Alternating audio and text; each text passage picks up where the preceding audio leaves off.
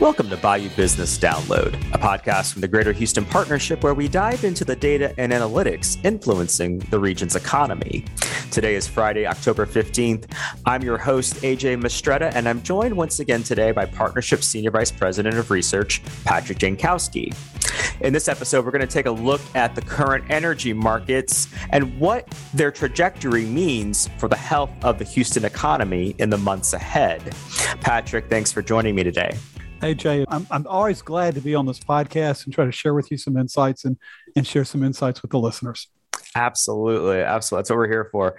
Patrick, I want to start off by just asking the big question, you know, where are energy prices today?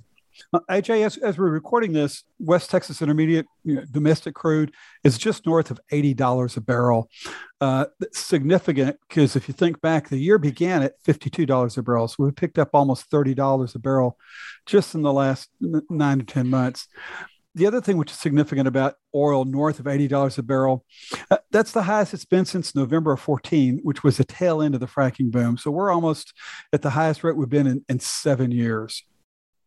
That seems significant for sure. How does this compare, say, to this time last year? AJ, that's a good question. Yes, this time last year, oil was trading in the 40s. So you can see okay. we've almost seen oil prices double in the last 12 months.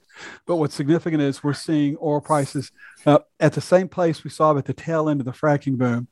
At that point, we were seeing oil prices slowly going down. At this point, we're seeing oil prices actually rapidly rising. Got it. So, what do you see is driving those prices? What's what's contributing to the increase? Oh, oh, there are multiple factors out there. One obvious thing is the oil, the economy is opening back up. We're seeing factories trying to get their output up. We're seeing more employees leaving home and driving into work every day. We're seeing travel up. We're seeing more people going out in public. And, and there are other factors that play into that as well.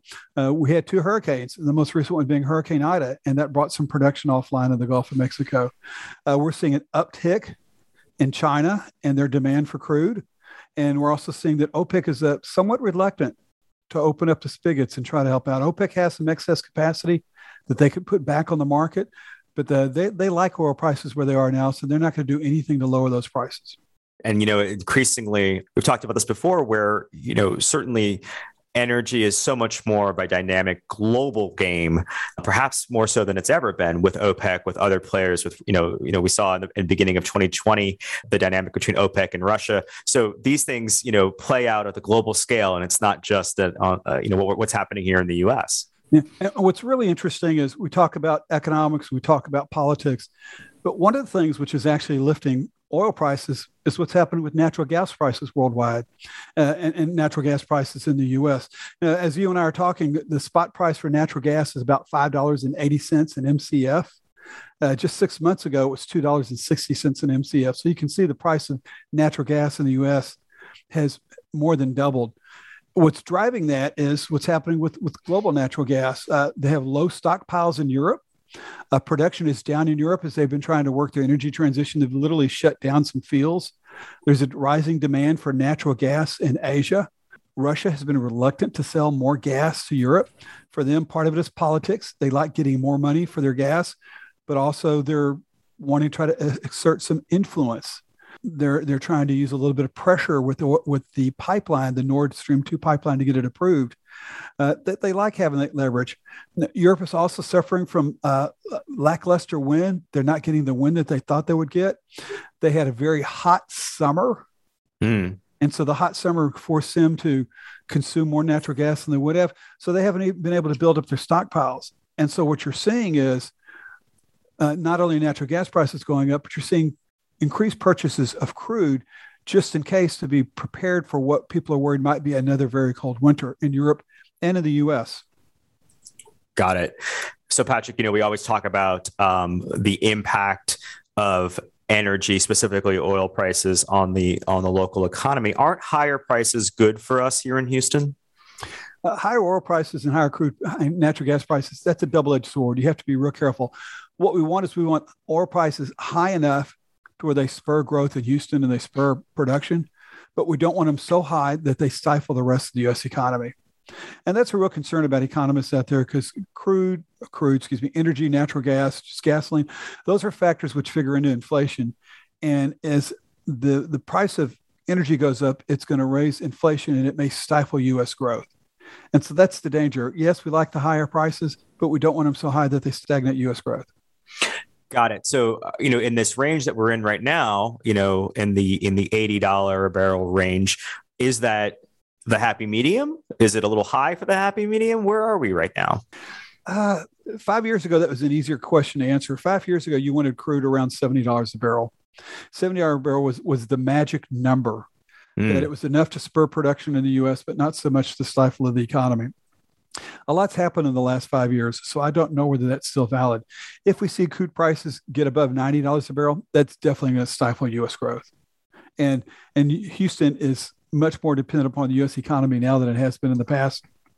So we don't want anything to slow down growth. I mean, I mean, you know, there's a real concern out there. These higher prices, it's going to cost more to heat our homes if you burn natural gas to, to run your furnace, and it's going to cost more to generate electricity because natural gas prices are higher.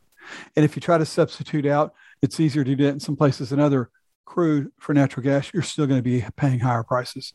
So what we want to hope for is a mild winter.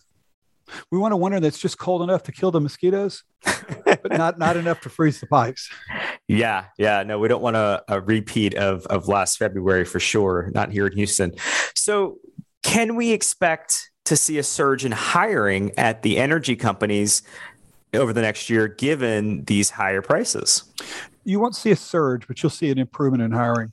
Uh, there's an expression that's that's out there that says the closer you are to the wellhead, the more or the quicker you're impacted by oil prices. So when we saw oil prices fall, the first thing we saw was the, the rigs pulled out of the field and the crews laid off. Then we saw a drop off in manufacturing employment that supports energy. And then we saw the, the loss of jobs in the offices. That's going to happen kind of in reverse this time, or what you're going to see when oil prices, if they stay elevated, you're going to see more rigs out in the field. If you see more rigs out in the field, there'll be a demand for more equipment. And as you start to see more operations out in the field, then eventually you'll start to see some hiring in Houston. But you won't see the hiring initially, you'll see it later on. And any white collar or office sort of hiring probably wouldn't occur until the second half of the year. Second half of 2022. Second half of 2022, yes. Got it. So, Patrick, in this month's economy at a glance, you took a deep dive into inflation, you know, kind of explaining what it is and how it affects the broader economy. How do you see the current energy dynamic impacting inflation? Energy is not a very large component of the CPI. It's about 5%. The danger with rising energy prices is the psychological effect it has. I know how much it costs to fill up my truck this week versus how much I was spending fill up my truck back in July. I'm putting a lot more money into my gas tank. And so that makes me just a little bit nervous. And so that's probably the, the, the uh, thing we need to watch for the most. If we anticipate or we expect that oil prices are going to be high and gas prices are going to be high, natural gas prices are going to be high, and that as a result, we're going to have long term higher inflation, that's going to weigh on the consumer psyche. And that's something which could definitely slow down growth and tarnish the recovery. Okay. And, you know, we obviously have been talking a lot of late uh, about the energy transition. This is a, a, huge topic for us here at the partnership, huge topic for Houston in general, and really around the globe. Um, you know, the impact of of higher oil prices on the transition is it a good thing because companies will have more money to invest in alternatives and and new approaches to energy gener- generation or is it a bad thing because they, that old standby is is back in action? I think what we're seeing with high energy prices it just shows just how complicated the energy transition is going to be. Uh, yes we need to do something to stop global warming. We need to stop greenhouse gas emissions. But right now Europe doesn't have the wind it needs to generate the power. So what are they going to do? They're going to have to step into to purchasing more natural gas. There are even reports out there that China is buying up as much coal as possible to make sure they don't have to shut down their factories and that their homes don't go go cold in the winter the way ours did last February. So it doesn't stop the transition, but I think it, what it does is it illustrates the challenge. As far as providing the extra money, part of the money that they're generating is going to have to go back to shareholders in the form of dividends. Part of it will go into more exploration production, and part of it will fund the alternative energy sources we're talking about. So uh, it's a very complicated. Uh, most people don't realize. Uh, I don't know if I've asked you this question before. I'm going to put you on the spot, AJ. Okay. Roughly, How much crude do you think the world consumes in a day? Oh gosh, I don't even know where to begin. Okay, I am going to give you a number. We actually consume roughly 100 million barrels a day of crude. Okay. How do we wean the world off 100 million barrel a day habit?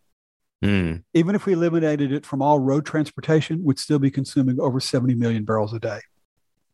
So we have a long road to go, no pun intended, but it also shows you how complicated it is. We definitely need to do something to, to support the energy transition, but it's not going to be as easy as people h- hoped it would be. Understood. Patrick, uh, thanks for joining me for this conversation. I think it's been pretty enlightening on where we stand on energy right now. Uh, well, I'm, hopefully, as I've always said, I'm hopefully we're providing some insights to the listeners so they understand a little bit better what's going on in the economy. Absolutely. And that's it for this episode of the Bayou Business Download. Be sure to subscribe to this podcast so you never miss an episode. You can do so via your favorite podcasting platform or by visiting the podcast page at houston.org. You'll also find links there to recent data and news updates and learn how you can get more involved in the work of the partnership to help make a difference in Houston.